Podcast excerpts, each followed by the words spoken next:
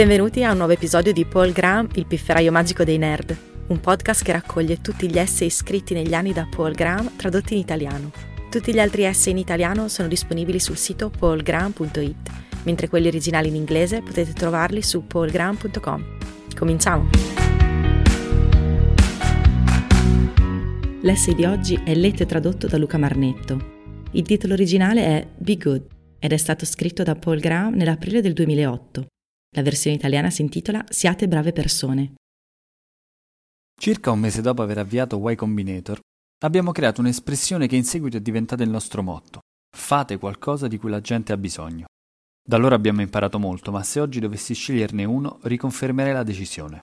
Un'altra cosa che ripetiamo ai founder è di non preoccuparsi troppo, almeno all'inizio del modello di business. Non perché fare i soldi non sia importante, ma perché è molto più facile che creare qualcosa di veramente grande. Un paio di settimane fa ho realizzato che se si mettono insieme questi due concetti si giunge a qualcosa di sorprendente. Fare qualcosa di cui la gente ha bisogno e non preoccuparsi troppo di fare soldi sono la descrizione di un ente benefico. Quando si ottiene un risultato inatteso come questo, può essere sia un errore oppure una nuova scoperta. O le imprese non dovrebbero agire come organizzazioni benefiche e avremo dimostrato per assurdo che uno o entrambi i principi da cui siamo partiti sono falsi, oppure siamo di fronte a una nuova idea. Io sospetto che ci troviamo di fronte alla seconda opzione, visto che appena ho fatto questo pensiero tutta una serie di altre cose hanno assunto un nuovo ordine. Degli esempi. Craigslist, ad esempio, non è un ente benefico, ma viene gestito come se lo fosse, ed ha un successo assolutamente sbalorditivo. Quando si scorre una classifica dei siti internet più popolari, il numero dei dipendenti di Craigslist sembra un errore di battitura. I loro ricavi potrebbero certamente essere più elevati, ma molte start-up farebbero sicuramente a cambio con loro.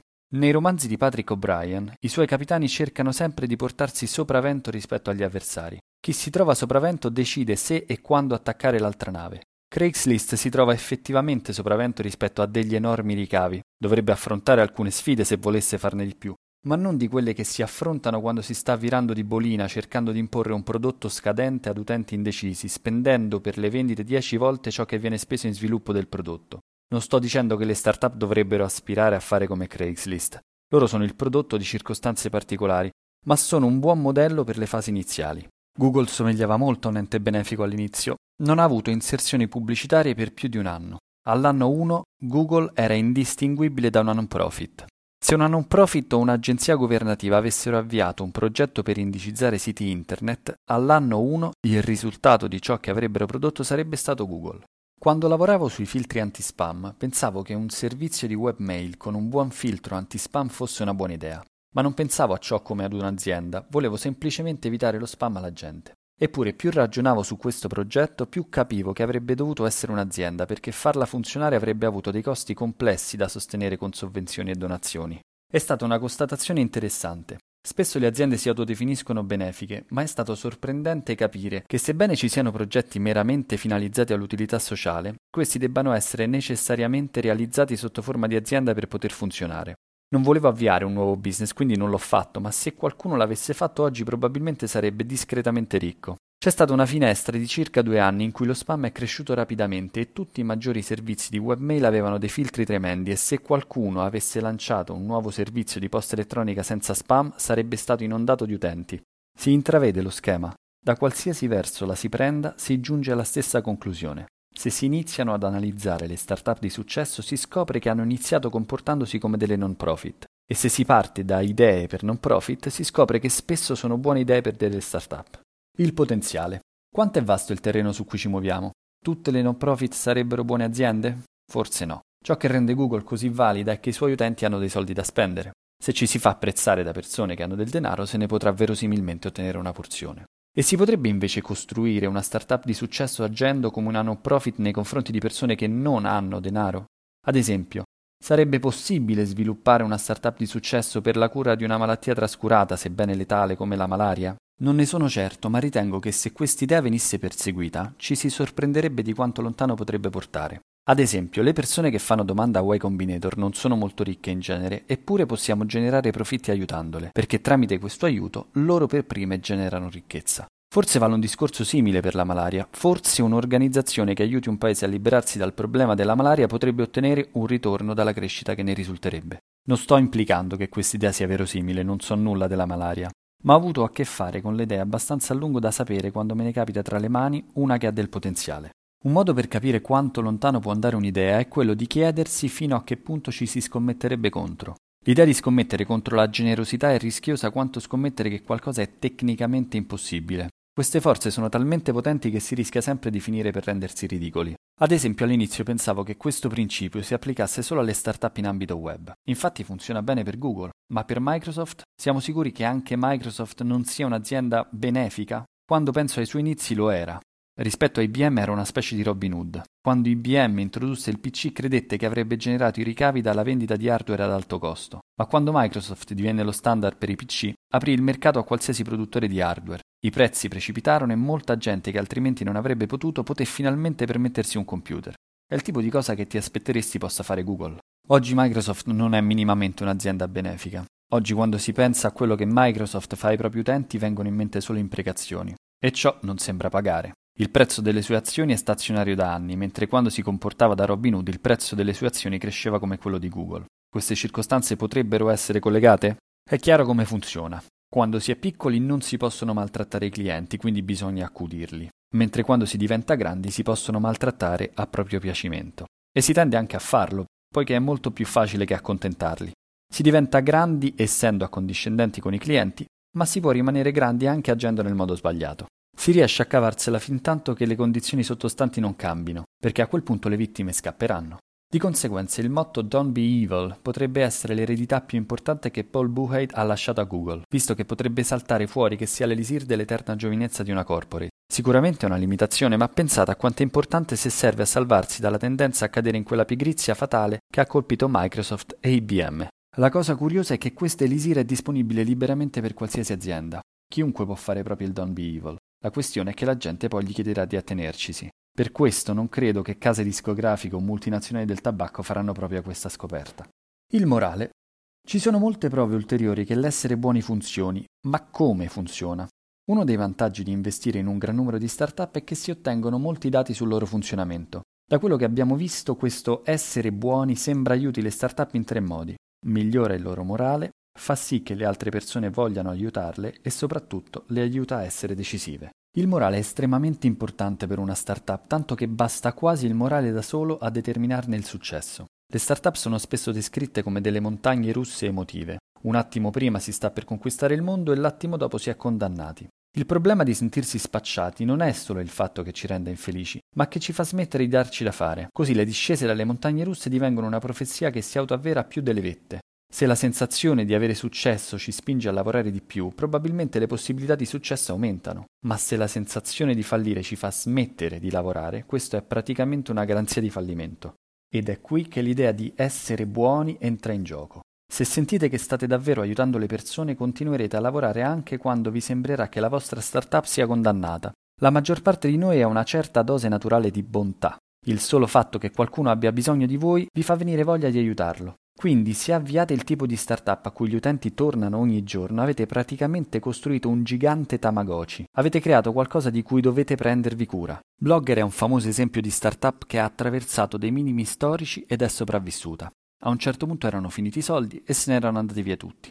Ivan Williams arrivò al lavoro il giorno dopo e non c'era nessuno tranne lui. Cosa lo aveva fatto andare avanti? In parte il fatto che gli utenti avessero bisogno di lui. Ospitava i blog di migliaia di persone e non poteva lasciare che il sito morisse. I vantaggi di un lancio rapido sono molti, ma il più importante è che una volta che si hanno degli utenti scatta l'effetto Tamagotchi. Una volta che avete degli utenti di cui occuparvi siete costretti a capire cosa li renderà felici e questa è un'informazione molto preziosa. La sicurezza in più che deriva dall'obiettivo di aiutare la gente può aiutare anche quando si tratta con gli investitori. Uno dei fondatori di Chatterhouse mi ha detto recentemente che lui e il suo co-founder avevano stabilito che quel servizio fosse qualcosa di cui il mondo aveva bisogno e che quindi avrebbero continuato a lavorarci a qualunque costo, anche se fossero dovuti tornare in Canada a vivere nella cantina dei loro genitori. Una volta capito questo, hanno smesso di preoccuparsi tanto di ciò che gli investitori pensassero di loro. Continuavano ad incontrarli, ma non sarebbero falliti se non avessero ottenuto i loro investimenti. E sapete una cosa? Gli investitori si interessavano a loro molto di più. Sentivano che Chatterhouse sarebbe stata una startup con o senza di loro.